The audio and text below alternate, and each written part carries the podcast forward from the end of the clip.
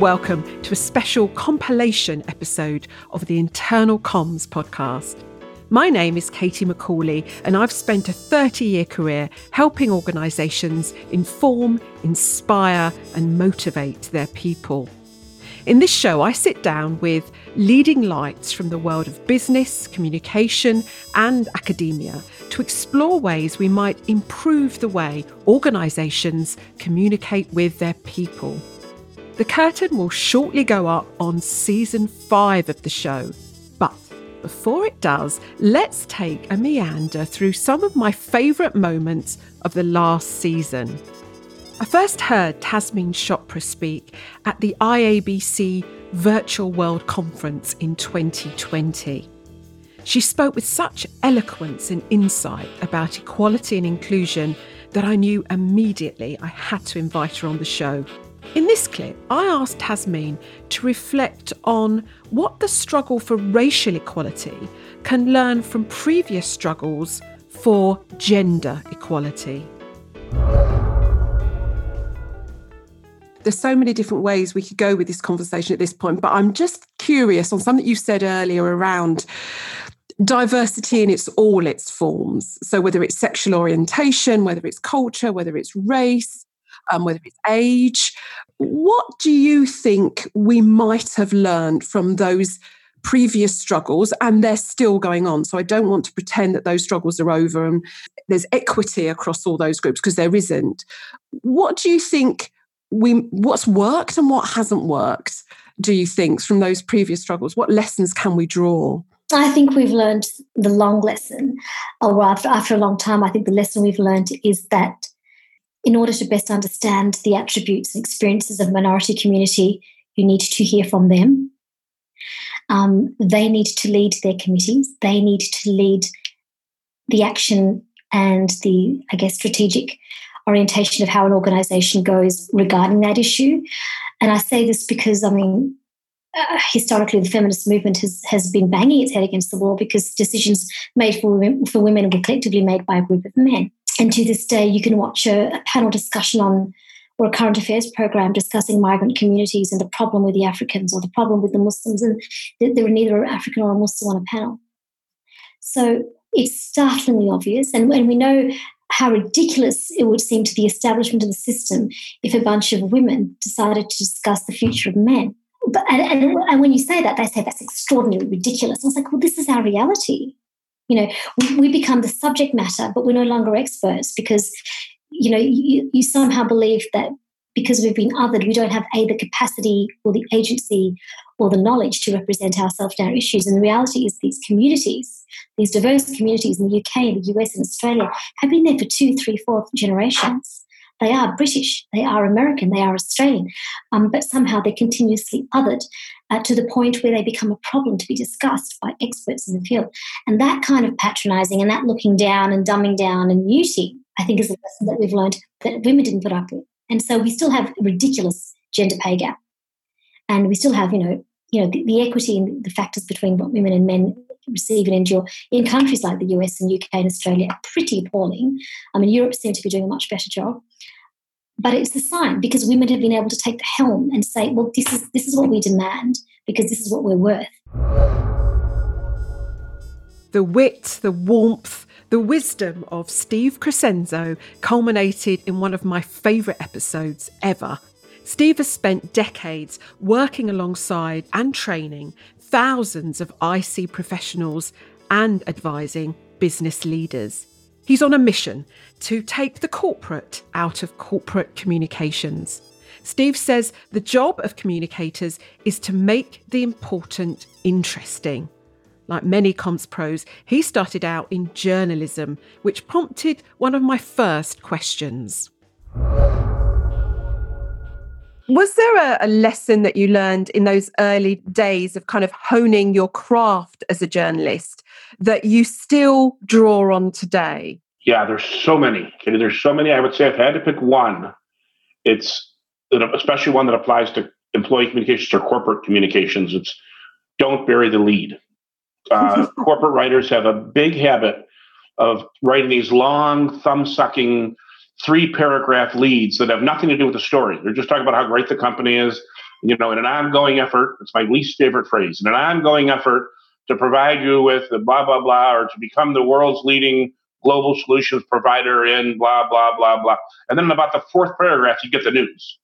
Uh, when I edit my client's copy, the first thing I do is lop off the first two paragraphs or so because it's just, it's all the boilerplate stuff. So, don't, bury the lead or don't bury the news. Make sure if you're going to use a quote, that that quote is good enough to fight its way into the story. Don't just put wiggly marks around, you know, some VP's words because you need to have a VP quoted in the story, and all he does is repeat what's already been said, or you know, you make up the quote. So I always work with hard with my clients to say, you know what, if we don't get a good quote, it doesn't have to have a quote. We don't have to have a quote in the story. I'd rather have no quote than a bad quote. And how do you get good quotes? By actually talking to people. And that's one of the things that enrages me about so many corporate writers is that they're writing off PowerPoint decks they're writing off other papers. They're writing. They're doing email interviews. They're not going to see people. They're not picking up the phone. And as a journalist, that's where all the color comes from. That's where all the personality comes from. That's where the drama comes from. The passion, the emotion, the humanity. It comes from actually talking to people and we just don't do enough of that. And it drives me crazy. That is music to my ears. I have a whole team of writers, and I want that whole floor of my office to be empty because I want those people out, out. walking the corridors, as you say, sitting down with people and getting the story firsthand. And, I, and it's it's so hard to get those quotes any other way because people have to feel their shoulders drop, I think, to actually start telling you a story. You know, that old trick of putting the pen down at the end when it's supposed to signify we're off the record. Like right, right, right, right. Putting the pen down or turning the the recorder off, and then that's exactly. where all the good stuff happens. yeah, and then you say, "Wow, you know that must have been an amazing experience." And they say, "Yeah," and you know what? And all of a sudden, after an hour, they've given you the first line of the story. but so it's right. taken that. So right. I love it, Katie. I, in my writing seminars, I say there's a four stages, you know, and you got to dig the first stage they just they just don't even want to talk a lot of them. They're just you know shy or just awkward and they feel like they're being interviewed by the media. Uh, the second stage they start to open up a little bit but they just give you all the corporate boilerplate. Third stage if you're good and you keep pressing you know they start to open up a little bit but it's that that last question which is and how did that make you feel? Were you proud that day? When you went home and told your spouse or your kids did you what was your biggest fear about that? What what what kept you up at night that last question is where you get the quotes. And we don't get to that last question enough. And that's what makes it So I would say, you know, don't bury the lead as number one and get a great quote as number two, or don't use a quote at all. I went on to ask Steve about his rules for creating great content. I'm wondering about content and content creation I believe you have four C's. I don't know if we've got time to talk about all of the C's, but I know that listeners love really handy, practical guidance and tips. So I wonder if you could tell us a little bit about your your rules for creating content. Yeah, well, I, I have I have I have two rules basically. One is one is the four C's, which I've been teaching for years, and something that I came up with because it just is a simple way to think about things to keep you on track for great content to you know because you know communicators develop bad habits. Even great communicators fall into ruts we get beaten down by the approval process. We get beaten down by our stakeholders. We we're constantly pressed for time so we, we you know check a box take the easy way out. So you know we need something to kind of keep us on the right path whenever possible. And for me it's the four c's. The first c is creative. Whenever possible we have to that's making the important interesting. Taking a creative way whether it's you know, doing a, a gamification instead of a regular article, whether it's doing a, a TikTok video instead of, you know, something else. So it's, you know, what's the, I mean, people are not paying attention to the corporate communication anymore. They're too busy. They're too young. And my 21 year old son, he interned for us last year and we took him on an audit. We went out to Nebraska Medicine in Omaha and we looked at all their vehicles and he said, Dad, they're, they're mostly using uh, email and this thing called an intranet, which is like a website, right? And I said, yeah. He goes, nobody my age is reading emails, and nobody my age goes to websites. so, so what are they doing to the younger workers? So we've got to get more creative with what we do. We got to hook them. Then we got to be the third, second C is compelling. We got to find some compelling hook. We got to sell the benefits. Why should they care? People's attention spans are an inch big this day these days, and it's flooded with good stuff. You know, they, they have a lot of options. Why would they read our stuff on safety? Why would they read our stuff on a corporate initiative? We have to make it compelling. Three, the third C is conversational. We've got to strip out the jargon, strip out the corporate speak. I tell my executives all the time when, when they're writing poorly, which they often do, they're trying to optimize, and they're leveraging, and they're implementing, and they're shifting core competencies, and they're shifting paradigms, and they're using all these words that nobody ever uses in the real world. I say, hey, buddy, use your weekend words. the words you use on the weekend when you're at the golf course or the poker club or the wherever you do on the weekends. Use the weekend words without the swearing. That's it, without the cussing. And they, they, you know, their scale sometimes comes off their eyes, Katie. They're like, oh my god, I can. I don't have to say optimize. I don't have to say leverage. I just say use. I don't have to say utilize. I can say use. Yeah, you know what? Yeah, use the weekend words. No executive would ever go home and say to his wife, honey, as we shift from the eating area to the sleeping area, we need to look at your core competencies and let maybe shift a few paradigms because I've got some low hanging fruit issues. And if we're going to be a world class family, we need to copulate more frequently on a regular cadence. um, no, they say, hey, hey, hey, honey, you wanna? It's been like nine months. Um, you know, talk the way you talk to your wife, your kids, your friends. Um, so that's the third C is conversational. And the fourth one is maybe the most important one, concise. Nobody has a lot of time for what we're doing. Now, does that mean you can't be creative? You can be concise and creative. Infographics, short videos. You know, I, I know a lot of my clients, they, they do these wonderfully creative videos, but they're four minutes long. And I tell them, you might as well ask people to watch Gone with the Wind. Um, nobody's going to watch a corporate video. I don't care how good it is for four minutes. So to me, though, I mean, we got to be creative to hook them because they're moving through our content so quickly. You know, we got to get their attention. We got to be creative. Compelling so they see the benefits to them. Conversational so they don't get confused and lost and see a jargon and they actually relate to what the person's saying and the writing. And then we got to be concise. Meaning, and if people say, what does that mean, Steve? How long can an online article be? And I say as short as humanly possible without leaving anything important out. You know, get rid of all the jargon, all the excess words, all the crap, all the corporate garbage, and whatever's left, whatever it is, it is. It can be 400 words, it can be 300 words. You're not going to be able to do all four all the time. Sometimes you're just going to, you know, have to crank something out. You're not going to be creative. That's fine. That's in that middle bucket. But when you're doing the big work, you should try to apply the four C's. And finally, listen to Steve explain how we may be fighting the wrong battles as internal comms pros. We fight the battle to make a deadline, and we're always on deadline, so we rush things. And we fight the battle to make create something that makes it through the approval process. And we win those battles most of the time. And who cares because nobody read it? Who cares if you win the first two battles if, if, if nobody read it? And that's I always try to get people to fight the only battle that matters, and that's for people's attention. Um, and that's what I think we need to get to. And that's what being a counselor is all about. And you know what? A lot of it is speaking truth to power. As a consultant, half my job is telling people that their baby's ugly. You know, your baby's ugly. You know, your your corporate mission, vision, values stink. Um, they're generic. They don't mean anything. Nobody's paying attention to them. Or your CEO column or your CEO video is, you know, your 15 minute CEO video is awful. It looks like a hostage video. It looks like you're talking into a camera and reading a script and somebody's standing behind you with a machete. I got to go in there and tell them that as a consultant. I wish more employee communicators would have that confidence and view themselves as consultants and say, listen, today's going to be kind of a hard day. I got to go tell the VP of finance that his last 24 minute video uh, on the quarterly earnings is a, a really, really ugly baby. And nobody's going to listen to it and nobody's going to watch it. And he it's just it's hard. It's, it's not easy. I'm not saying this, any of this is easy, but once you accomplish it, it's so rewarding. It's so right when you can actually speak truth to power and make a difference. In theory, the internet and mobile technology has resulted in many new and exciting ways to connect with our employees.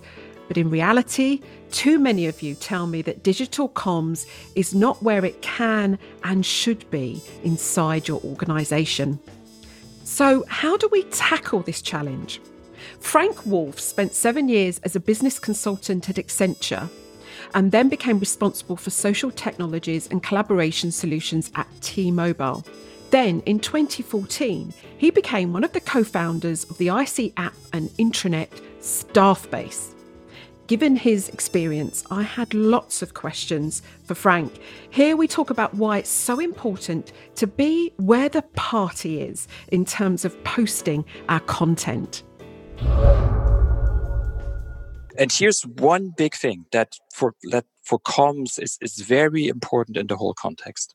The the thing is, if you are head of internal comms for a large company, your goal and uh, your clear task is to get out the important information that the company expects you to get out with a lot of reach and and uh, you want to make sure that all people read this so your big goal is to have your content side by side with other content that employees very much care about, right? In Germany, the first example would be you want to have the meal plan next to your comms. You can also have the shift plan next to your comms. But the big danger that you have as, a, as an internal comms professional today is to end up with a single purpose news app just for your news and everything else that employees care about happens somewhere else, which makes it very easy for employees to ignore your news, right?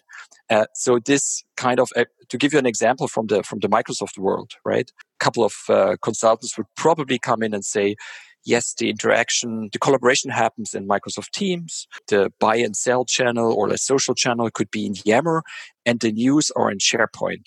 If you actually do that, this means employees would use maybe Teams, they use Yammer, they would never open the SharePoint app on their mobile phones, as an example.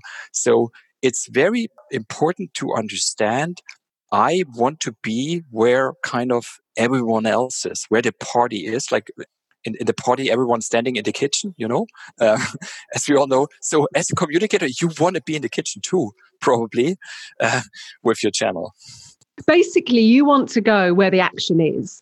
It's much easier to meet people on their turf where they like to be where they want to hang out and have those conversations than it is to create your own empire somewhere else and invite people to it and hope they might drop drop in. Um, uh, uh, that's what you're saying basically i think. That's, that's what i'm saying and there's a there's this one big let's say if and the big if is uh, uh, especially what we've seen with social intranets that communicators or like companies combined all that you would have in a typical intranet with collaboration spaces and collaboration tools, right? Um, and that's a challenge. And it's a challenge because this collaboration area that's big. It's noisy. It's messy. There are a lot of channels and it's very hard to be, to get through there, you know? That's why it's it's a, it's a big discussion, and I'm I'm a bit a big uh, advocate for it. Not to say today, okay, we have things like Teams, Microsoft Teams, or Slack to collaborate, and you could also could I just open up another room in there and use this for internal comms? I would say that's probably too noisy, right? So that's a very big kitchen uh, with a lot of people in there, and you are very just one voice out of hundreds or thousands others. So it's a trade off between not being on yourself with your own channel, but also not going deep into the noise. Despite being a technology expert, Frank was clear on the importance of branding your news and creating one clearly identifiable, trusted source of truth. What's really getting very important in that uh, sense is, uh, as we call this, the internal branding of your channel, right? Because give you one example. If you have Microsoft Teams today and you would say, okay, I want to also bring in all the the stuff that I bring out as communication in one of the team rooms there. You open up a team room that's called corporate news. Somebody else opens up a room maybe with company news. Somebody else like saying local news. So people are confused. So your goal with the more platforms you have, your goal should be to have a clear internal brand. And that was pretty clear like 10 years ago. Everyone would agree with this. If you have an intranet, it would have a name. If you would have a printed uh, newspaper, it would have a name. Uh, we like, we also think you need this name today more than ever, especially as you publish your content across platforms right? So employees can see this again, especially also on mobile and so on. Um, see, recognize the brand, have trust in the brand, and say, okay, I know that's official. You know. Mm. Mm, I love that idea. I mean, we've been saying for years to, to clients that this isn't a news channel, this is a news brand. Yeah. Because, you know, as consumers, that's what we're buying. We're buying into the brand, whether we buy um, the New York Times, the Economist, the Telegraph, whatever it is we're buying. Uh, and that brand, that news brand, has a tone of voice. It has themes and issues and commentators and opinion writers that fit with the brand, and it knows its audience. Yes. Um, yes. And I, I, I, love it when clients get that because I think it's really, really exciting. Um, and it, it helps forge a deeper relationship with the people that inter- interact with it basically as well absolutely absolutely, and and you could even go further and say one big thing that brands do is reduce complexity in our decision making right so if you take one of our customers, BMW. If I hear BMW, I know, hey, that's a fast, that's a sports car, you know? So they achieve that they can attach this to their brand. And this means for me, it, a, it takes away complexity. And the same if you have an internal brand that you have built up over the years, and I know this is the internal communications brand and it's coming from them, I just know if I like it or not, but I know this is official right? And that's the big, big question that a lot of employees ask today with a lot of the, the things that they see. Is this official? Who said this, right? Can I trust this? And that's mm. what this brand really, really can do it's interesting that, that, I think that's so right. We hear a lot clients say we need a single source of truth. I mean, there's so much noise. At some point, you need a home for this single source of truth to know that's what's going on. I trust it. Yeah, no, that that makes perfect sense. During the year that I spent researching my book, From Cascade to Conversation, it became obvious really early on that the best conversationalists are actually the best listeners. So I went in search of people who listen for a living, or more specifically, who listen to save lives hostage negotiators. Chris Voss is perhaps the world's most renowned hostage negotiator. He was the lead international kidnapping negotiator for the FBI and in all spent 24 years with the Bureau, persuading terrorists, bank robbers, and kidnappers to change their behaviour. In this clip, I asked Chris how he would react to a stakeholder challenge we have all faced at some point in our careers to make this really valuable to many of the listeners is going to be, I think, they've got a senior stakeholder, a difficult business leader in their comms role. They're probably having to advise this person, get them to sign off on something, get their agreement to something. And this is a stressed out senior person who I, the, the phrase I hear from my clients when they're trying to negotiate with senior people is they say, he or she just doesn't get it. They just don't get it from what you're saying, you should we shouldn't be worried about them getting us. We need to spend more time getting them. In other words, understanding what's driving their animosity or the reason they don't want to sit down and listen or they don't want to agree. We've got to get more under the skin of what's driving their behavior. Yeah, and that's that's the shortcut. I mean, it seems ridiculously indirect, but it is the accelerator. It is the shortcut. I mean, if you're saying to yourself, they just don't get it, Ronald Reagan had a phrase if you're explaining, you're losing. you're losing. You're losing them, you're losing a relationship, you're losing ground. You know, flip it around. And also demonstrating understanding, getting a that's right out of the other side. The crazy thing is, it has a tremendous clarifying effect for you. The leveling that it does for you. I mean, it does more for you to get a that's right out of them than it does for them, and it does a lot for them.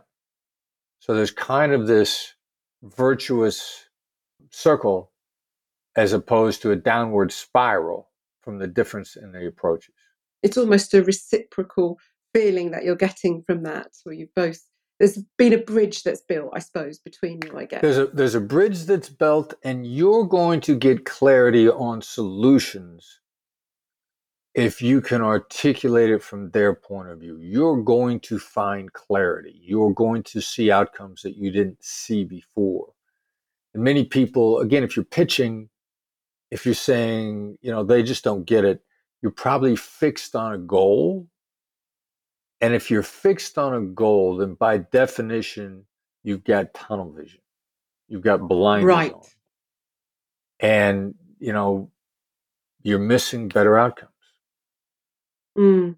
I've heard you say actually that are you so fixed on what you want to achieve that you wouldn't actually settle for something better? Exactly. and I thought, yeah. Yeah, never be so sure of what you want that you wouldn't take something better. Yeah, exactly. So coming at things with a much more open mindset to actually say, I'm just going to survey the terrain here. Right. What do I have? Who do I have in front of me? Who are they? What's driving them? What what's their value set?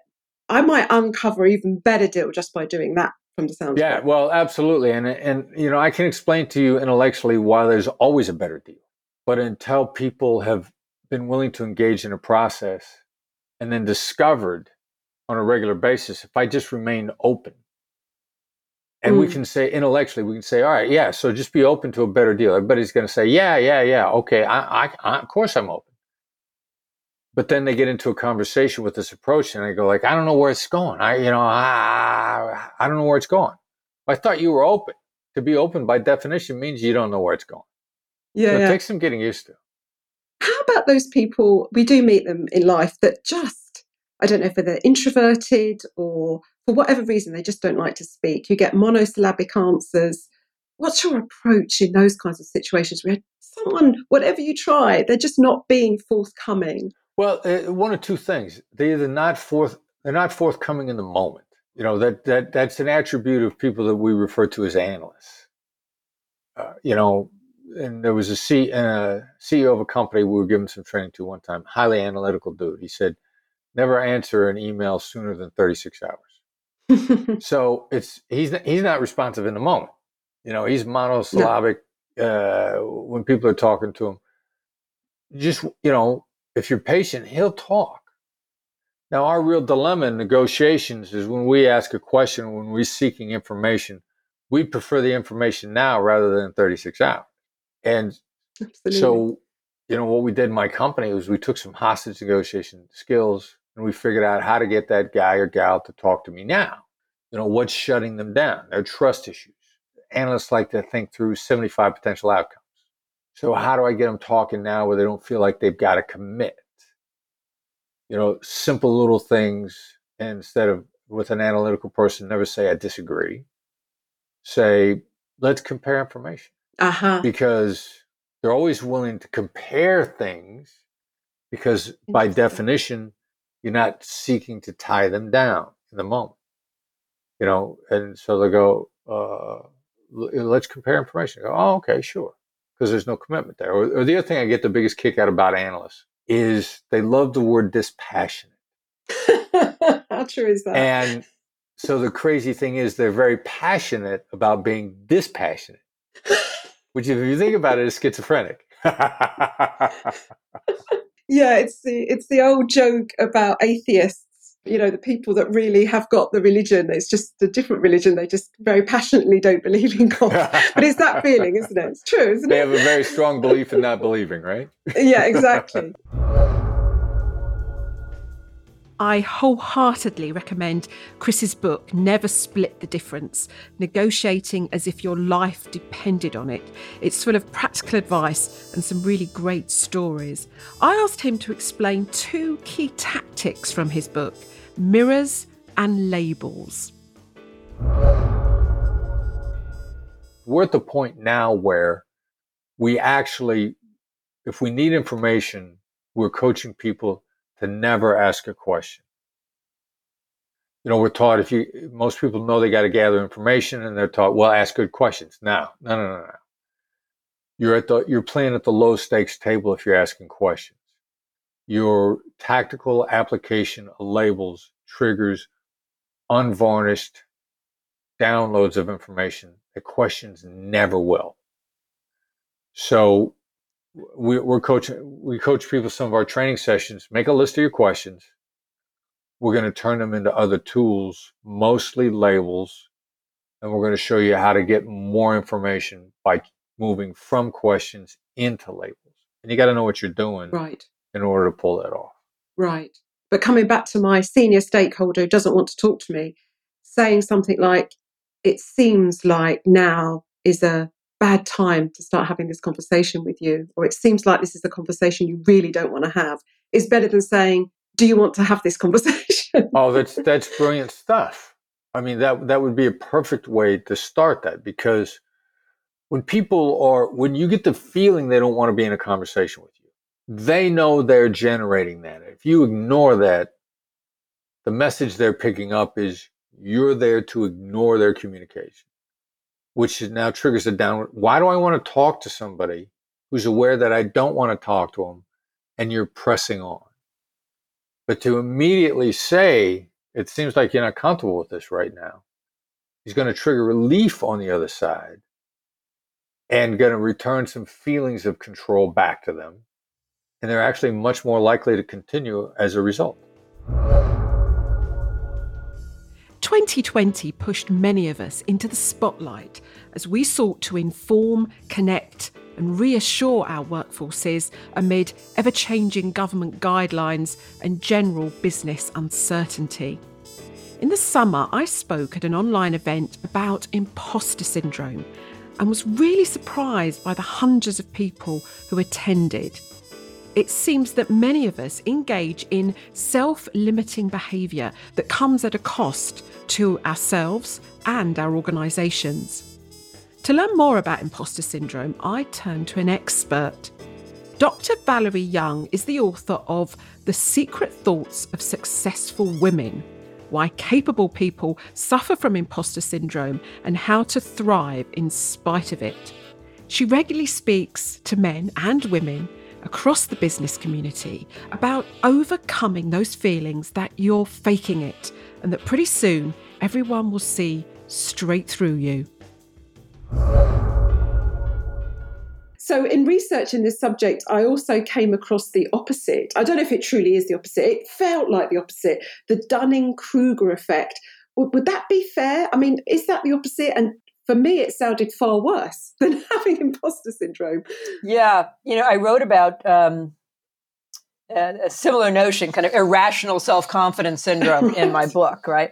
So if 70% of people at one time or another have had these feelings, what's up with the other 30? So some part of that 30 has what you accurately name as the Dunning Kruger effect. It's named after Professor Dunning at Cornell University, who through hundreds of studies, this has been studied, you know, uh, repeatedly, found that the most confident student who was just sure they were going to ace the exam, they're the smartest guy in the room, they would consistently do worse than the person who was convinced they were going to be was going to be terrible, they were going to fail, they weren't prepared. They would do the best. So, so what you know, what they concluded is people who don't know what they're doing don't know that they don't know what they're doing, Yeah. or, or they think they know way more than they really do, but they're incredibly confident in, in their lack of knowledge. but they, Yes. uh, Yeah. which is very interesting when you think about it because the research shows katie that in a leaderless group people are more willing to follow the more confident person over the more competent person Right. Which is kind of frightening when you think about it right Very So frightening. you sound like you know what you're talking about you know what you're talking about let's go with the confident person and i think a lot of us are focusing on becoming more and more competent getting more certifications and degrees and experience when perhaps what many of us should be focusing on is feeling um, and projecting more confidence, even when we don't always feel it. It can that be done? Because I completely agree with you. But are there certain things you can be saying to yourself? I mean, there's that link, I suppose, between having the thought and then feeling something, which has taken me a, a really long time to learn. I'm, I'm ashamed to say it actually, but it really has. Is that the way to sound more confident? Just to have a different thought running through your head? Oh, you have to have a different thought. I mean, you could walk on stage and be thinking to yourself, I'm going to die. It's going to be terrible. You know? Or, you know, it, it's the kind of, your body doesn't know the difference between fear and excitement. Right. Right. Sweaty palms, nervous stomach, dry throat. So I would much rather, whether it's going to a job interview or a meeting or step up to the podium and say to myself, you know, I'm excited. I'm excited. Uh, but you don't have to believe it. No, okay. Right? Uh, you, but you have to keep going regardless of how you feel. You know, what everybody wants is to stop feeling like an imposter, but that's not how it works. Feelings are the last to change. Right. You have to, the only way to stop feeling like an imposter is to stop thinking like an imposter. And then you know, do that thing, jump in, trusting that you can kind of figure it out as you go. And if you don't know, you can pick up the phone and call someone. You, there's all these resources around where you can figure out things that you don't already know. A self confessed data geek, Benjamin Ellis started his tech career as a young boy building computers and writing software in his bedroom. He went on to work in Silicon Valley and has now worked at the cutting edge of technology and communication for over three decades. Now, I have long wanted to quiz Benjamin about research and measurement. But first, I asked him for some definitions. I think I use the words research and measurement interchangeably. I'm sure I do. But I also, at the back of my mind, know that those things are probably different. So let's get the playing field. let's understand the playing field, as it were, or put some guardrails up around this conversation. Research, measurement, are they the same things? Do you think of them differently? How do they intersect? So we think of them very deliberately, very differently. And, and again, there can be different definitions, but a helpful frame, um, and this is helpful p- for people to understand what they're doing, is to think about research as generating new knowledge. Right? It's about discovery, about proving, about disproving things very few organizations actually get to do research. We are phenomenally privileged here that we get to do both kind of offer our own resource and pay for primary research, going out, discovering new things, understanding new things. I love that. Um, that's my kind of explorer gene likes that. Measurement is about understanding the impact of things, usually, or understanding what's changing. Again, it can be other things, but that's a useful frame. And you need those two things. You need to discover new stuff, which is going to lead you to a course of action. And then you need to measure whether what you're doing is working and making a difference or not. And that bit, that measurement bit is really challenging for, for most because it touches on all sorts of challenging cultural things in organizations. Thank you for that. That's very, very clear. So then what are some of the common misconceptions or mistakes that people make when it comes to either or both research and measurement? I bet there's a lot of them actually, but do you see the common mistakes coming up and time and time and time again, or at least kind of the same questions coming up from clients? Yeah, I get, and I get what you mean, and I always have to separate kind of what the most common issues are from things that just wind me up. Um, oh, we can start there if you like. Well, okay, we start. So one of the things, and it is a genuine issue, is um, and in science, there's this idea of kind of falsifiability and the idea of kind of cognitive biases that come in when we're doing research because we're we're kind of researching people, but we're people ourselves. So it's a really weird construct. It's like things looking at things. Um, oftentimes, people will go out to gather evidence that something is true. That seems to logically make sense. Is phenomenally dangerous.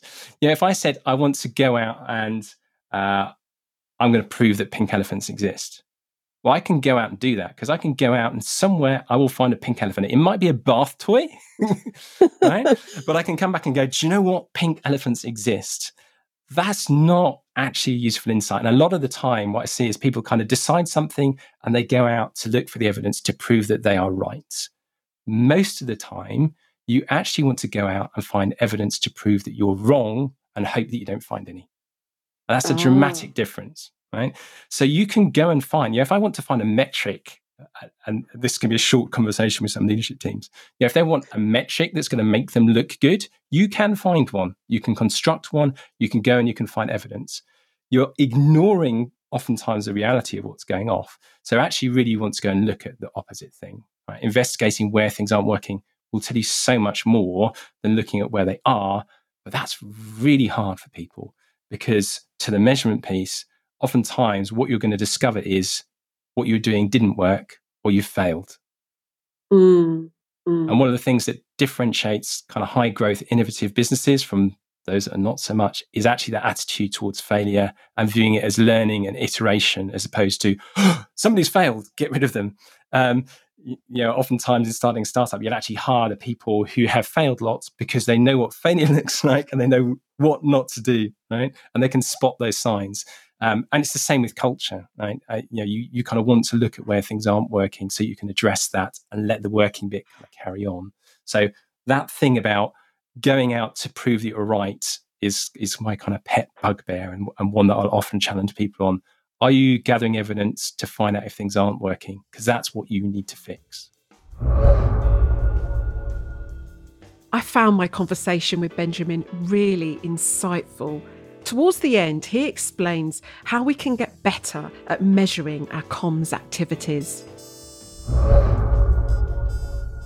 The way to get good at measurement is to do it repeatedly and to build it into everything that you do.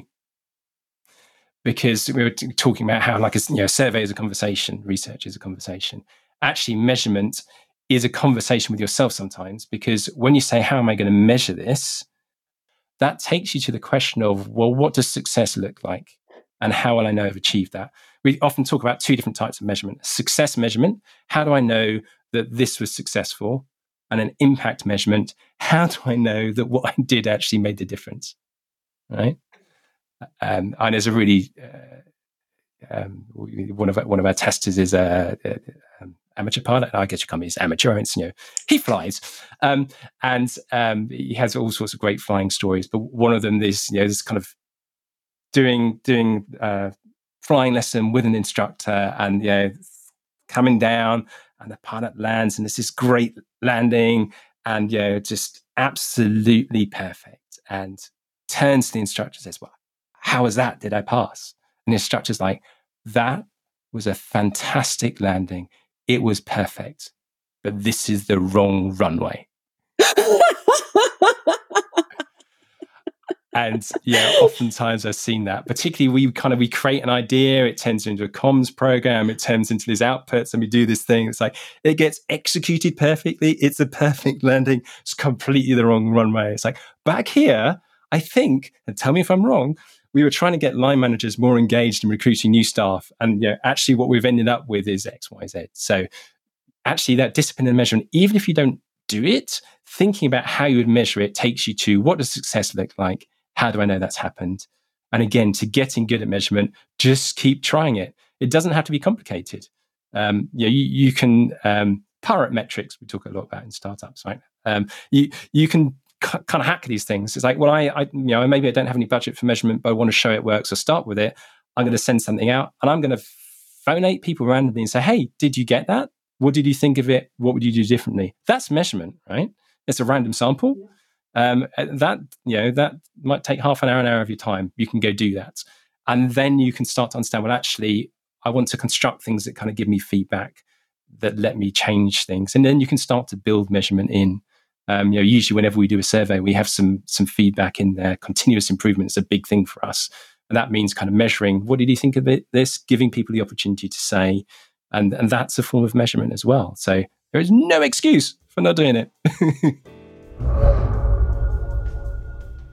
The agency that I run, AB, was founded back in 1964 by Anthony Buckley, hence the name. Now, I'm not sure if we really are the world's oldest IC agency. I'm guessing we come quite close. Listeners, if you do know of one that's older, please let me know. I wanted to ask them all about those early days 50 odd years ago, what it was like talking to leaders about internal communications long before the phrase employee engagement had even been coined. It was a really fascinating conversation, but we did stray into many, many other areas. Here is Tim explaining the difference between leaders that want a window and leaders that merely want a mirror. I think there is a, a real tension between the the, the really powerful role of internal communications and that ability to hold the mirror up to the executive Yes. suite and say, guys, look at yourselves. If you think you're looking at the guys who are delivering for you, you're delusional. I have to hold up a window for you to get the truth. A mirror isn't going to give it to you. If you hold up a mirror and they say that looks brilliant, you've they're, failing, and I, I couldn't do it because they wanted a, they wanted mirrors, they didn't want windows. Because internal communications, I always saw it as bridge building. There is no doubt about it. At the executive suite, particularly in a big organization, the pressures for them are very different to the pressures to the guys, the, the, women, the men and women who are making stuff. But unless you've built bridges between the two, unless the guys at the executive suite get the pressures and the understanding at the front line, and unless the front line understand and get the pressures of the executive suite, you are never going to be have dialogue. And that needs to be both about vocabulary, it needs to be about integrity, it needs to be about the prosaic stuff of fact, it needs to be about whether the driver of pure profit is correct or whether actually the need for employee satisfaction and engagement. I, I, I've always struggled with the word of engagement, not because I don't think it's important, but I think measuring it is almost impossible. Agreed. But I think I think the I think that that piece that says that A B-ness. If you if you could have every organisation had that A B-ness box, whether it's you know whether it's BT-ness or whether it's British gasness, it doesn't really matter. It's the bit that says actually I understand why I'm doing this you know, the apothecary question of you know the the, the the gardener at NASA said, "What are you doing? Are you you expect him to say I'm mowing the lawn?" say, "No, I'm helping to put a man on the moon." Uh, It it it is it is it is as trite and as simple as that. But until you've built bridges, the person mowing the lawn is never going to understand why a neat lawn is going to help put a man on the moon.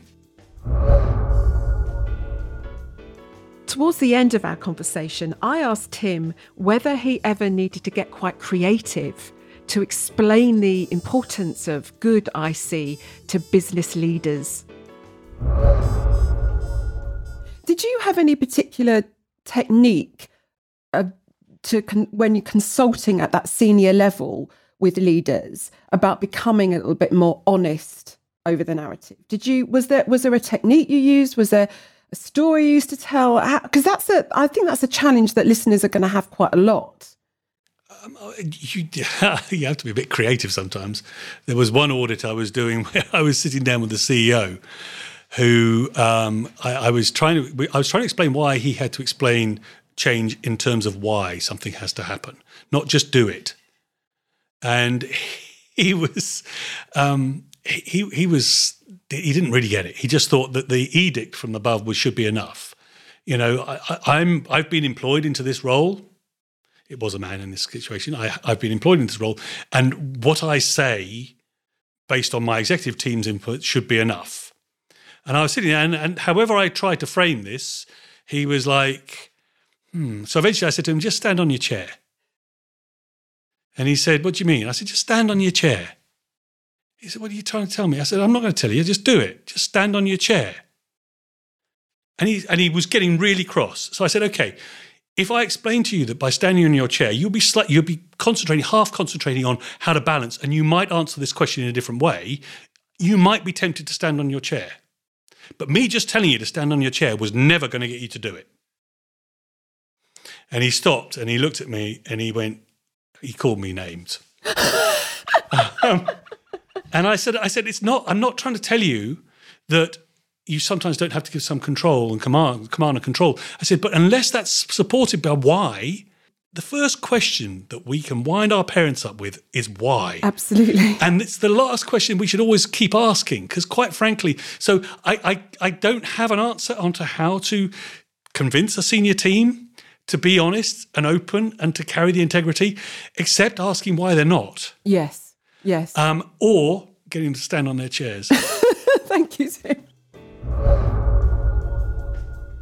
Here in the UK, our National Health Service is often described as a jewel in our crown. But during the COVID 19 pandemic, we found even deeper appreciation for the 1.5 million employees fighting on the front line to save our loved ones. In December 2020, I asked three senior communicators to reflect on a year like no other. Amanda Nash is Head of Communications at Plymouth Hospitals NHS Trust. Ross Wigham is Deputy Communications Director at Northumbria Foundation Trust. And Adam Brimelow is Director of Communications at NHS Providers. Now, it was really hard to choose just one clip from this fascinating and at times often emotional conversation. But here my guests reflect on the impact of the pandemic on the internal comms community across the National Health Service. My impression is that the NHS comms community has come together as never before over this period and we've seen this in a number of ways. I suppose the most visible way to us has been through the, the WhatsApp group that's associated with our comms leads network, where we see the exchange of ideas, people requesting and exchanging information, but also empathy and friendship and support. And so, sort of communication happening across all kinds of different types of levels that I can really see gives value. And I think that's something that that's really valuable. And I hope we're able to sustain, you know, in the coming months, whatever happens with with the pandemic. And I think that's important to to build on that. The other thing I think that is is is helpful is the way that my senses, and, and I'd be interested to hear from Ross and Amanda about this, but we produced a report quite recently that looked at the experience of NHS comms during the pandemic right? My sense is that there's a real recognition as never before now of the strategic value of comms and the contribution that comms can make in terms of navigating and steering through really difficult situations, recognized by board leadership, but also across organizations with other stakeholders as well. And I, I really believe and I hope that that will be a lasting legacy of this I agree. I think that's an absolutely fundamental point, and uh, uh, and you know we've been really around the top table, which is something I know people are, people go on about a lot and have asked for, and, and sort of finally we've got it, if you like. And I, I know just speaking from personal experience and from the shared experience that people pass on to me through the network is that you know communication heads of communications and comms directors are are closer to the chief execs and boards than they've ever been I'd agree with Adam and um, Ross, Katie. Definitely, it's been an unparalleled time. I feel very lucky. I work in a trust where I'm definitely, um, you know, work very closely and I'm um, invited to all of our executive team meetings. So I was already at the table, which put me in a very good position. I think my learning has really been about the impact of communications on those we communicate with. And if I can just read you one of the things that we've all had some emotional moments, haven't we? um, as Ross was saying. But this was one of the moments that got me. We just got a little note back in from some one of our members of staff who was about May or June, I think, so a few months in, and she said, "I would just like to say what a fantastic job you have done during this pandemic." When the news was full of doom and gloom, you sent positive messages to us. My family members have commented on what, how wonderful it is to see the heartwarming stories on Facebook, etc.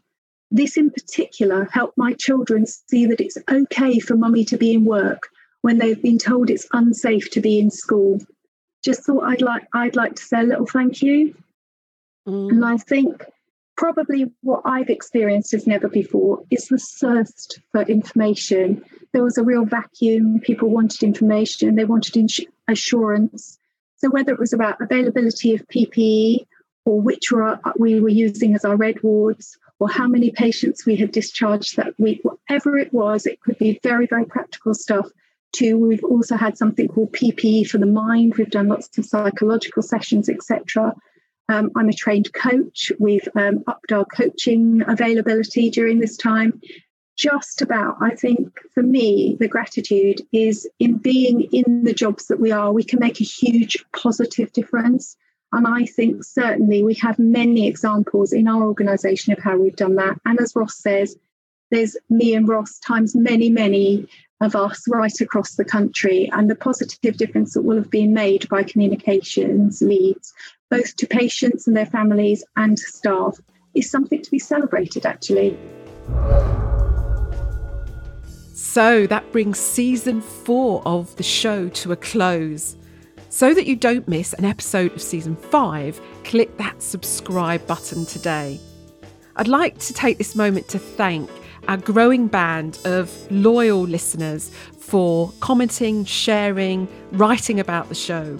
You have enabled us to reach more than 55,000 downloads in 50 countries worldwide. So, thank you so much for your support.